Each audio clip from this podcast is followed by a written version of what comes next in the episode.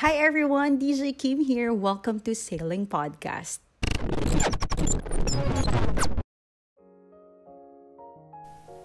As we all know that communication is vital. It's uh, too cliche to hear, but really it's one of the key to have a successful relationship. And without it, it will lead to misunderstanding, trust issues, troubles, conflicts, and sometimes mag-iisip ka ng mga bagay na hindi naman dapat. It's because walang confirmation from the person. Mm. Aminin mo, pinagdaanan mo yan. Pinagdaanan ko rin yan. Lahat tayo, majority of us, pinagdaanan talaga lahat ng yan. Ang daming tumatakbo sa isip mo kasi nga, hindi mo siya nakakausap. Hindi mo ma-confirm sa tao kung tama ba o hindi ang iniisip mo. So, as we go along with our discussion, we will have more complex understanding how important communication is. Complex, but it's really simple to comprehend. All of us, we have different kinds of relationship. Name it. Ikaw na bahala dyan. Alam mo na yan, yung mga relationship na meron ka. And I know that you have your own ways on how to communicate with the person.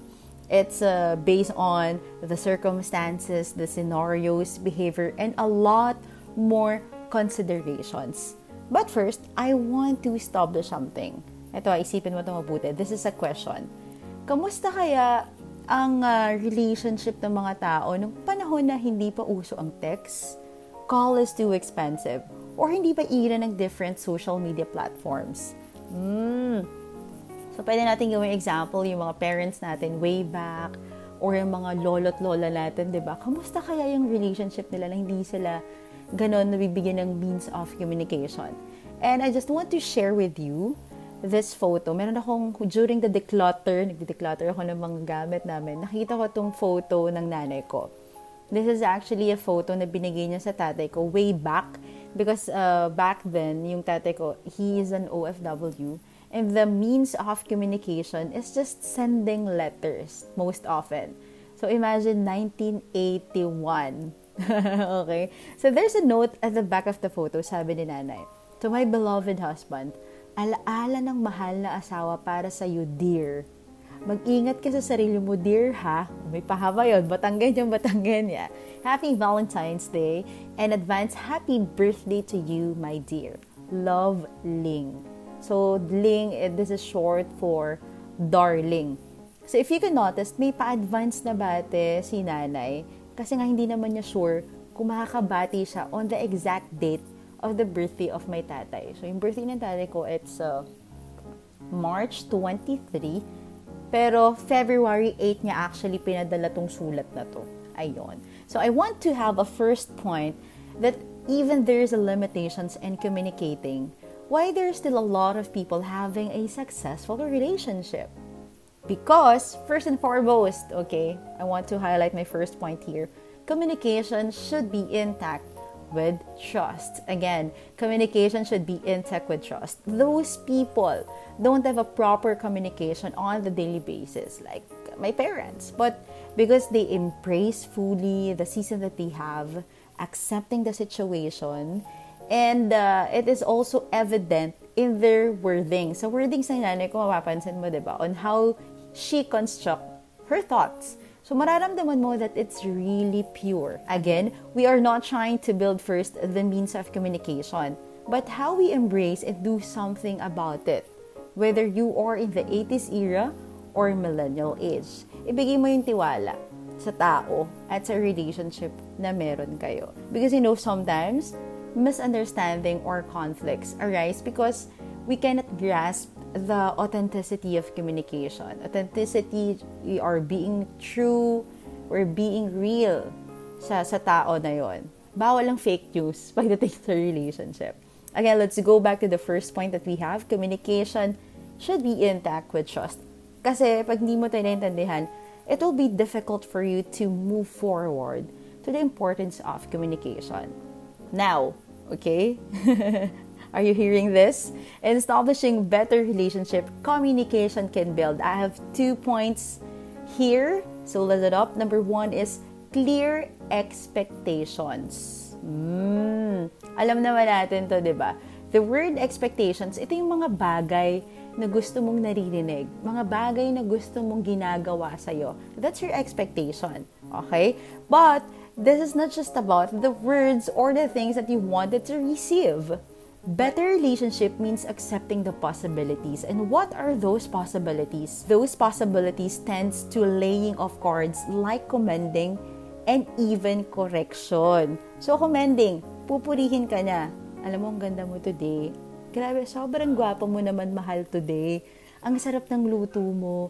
O kaya sasabihin niya sa'yo na, Um, thank you for always being there for me, for guiding me sa hindi talaga pag-iwan talaga sa akin. Yun yung mga salita na talaga mag-deserve nating marinig, ba? Diba?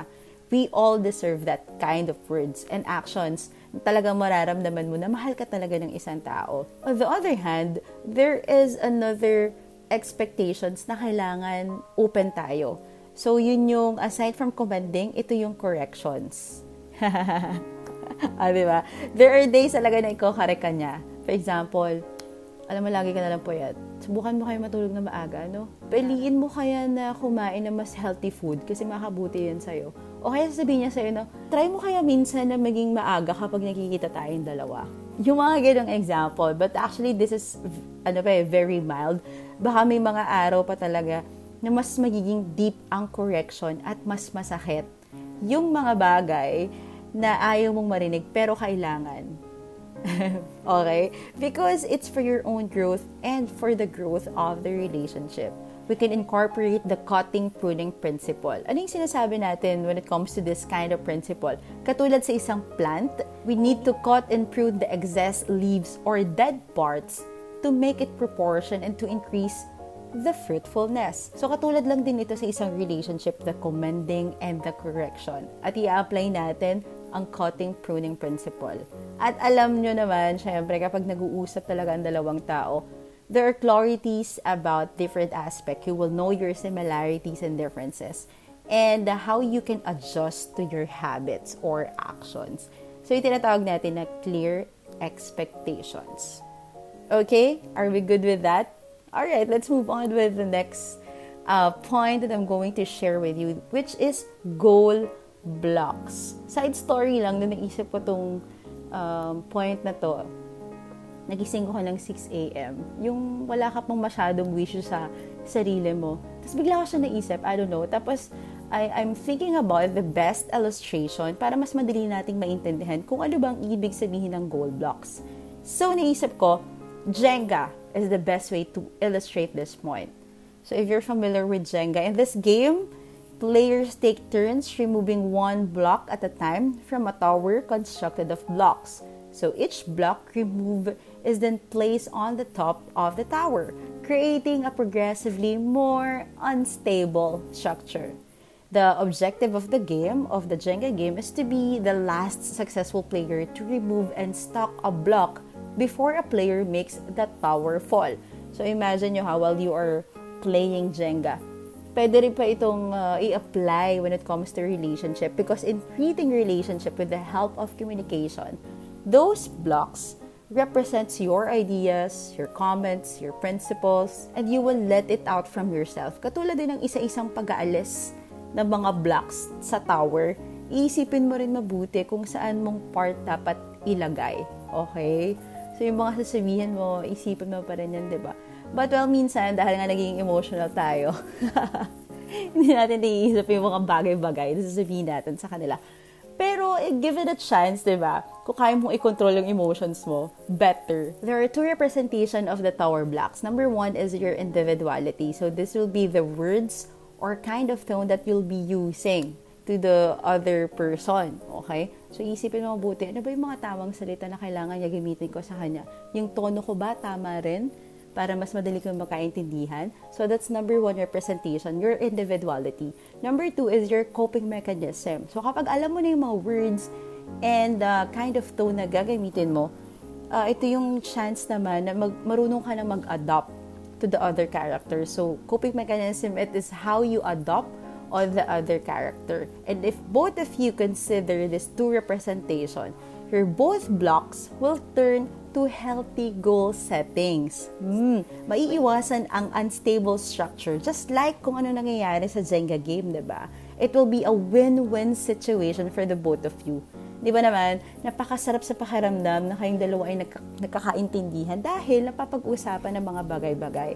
Both of you will create harmonious relationship because the way of communicating is transparent. It will reduce the discomfort and achieve emotional stability. And both of your cognitive perspective run smoothly. Diba? Swabing-swabe lang. The more that you'll be open to each other, the more closer you become. So that's it. That's the meaning of uh, goal blocks. But of course, there's a lot of uh, key factors why communication is important and really in the relationship. But in my perspective, when you achieve the clear expectations and the goal blocks, it will create a rich impact to your relationship. So that's why I just highlighted three points. Again, the communication should be intact with trust. Number two is build clear expectations and create goal blocks. All right, so that's it. But mm-hmm, here we go. But everything that I said boils down to one word. Hindi pa pala tapos. Ito talaga yan. This is the word. The word willingness. Willingness. Just allowing yourself to be genuine. It will flow naturally and it will manifest in the relationship. How you understand, you give respect, and how you react to the situation. Yun na nga sinasabi natin, mas nagiging maganda ang result kapag hindi pinilit. Agi ka ba dyan? Agi tayong lahat dyan. Make an effort to hear each other or kaya may mga chances na if kailangan mag-pause for the meantime, respect it. Take a rest, but then pag-uusapan pa rin. And make it a habit and increase the amount of being together. Have a quality time and create more memories. And don't forget to ask, kamusta ka na? Or how's your day? Ito yung mga simple phrases but with a great impact in your relationship, ba? Makakatulong talaga 'to. But still, yeah, hindi naman tayo perfect. Days will come that you will have conflicts, but always remember that every one of us is in working progress. Learn how to adapt to the person and to the situation. Willingness pa rin yan ng puso mo.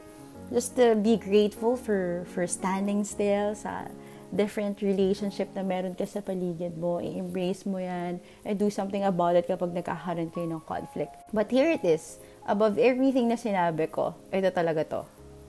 Most highlighted part. Keep pursuing God. Okay? Because it is the most key in communicating. So that's it. Hope that you guys learned something from this talk. Thank you for listening.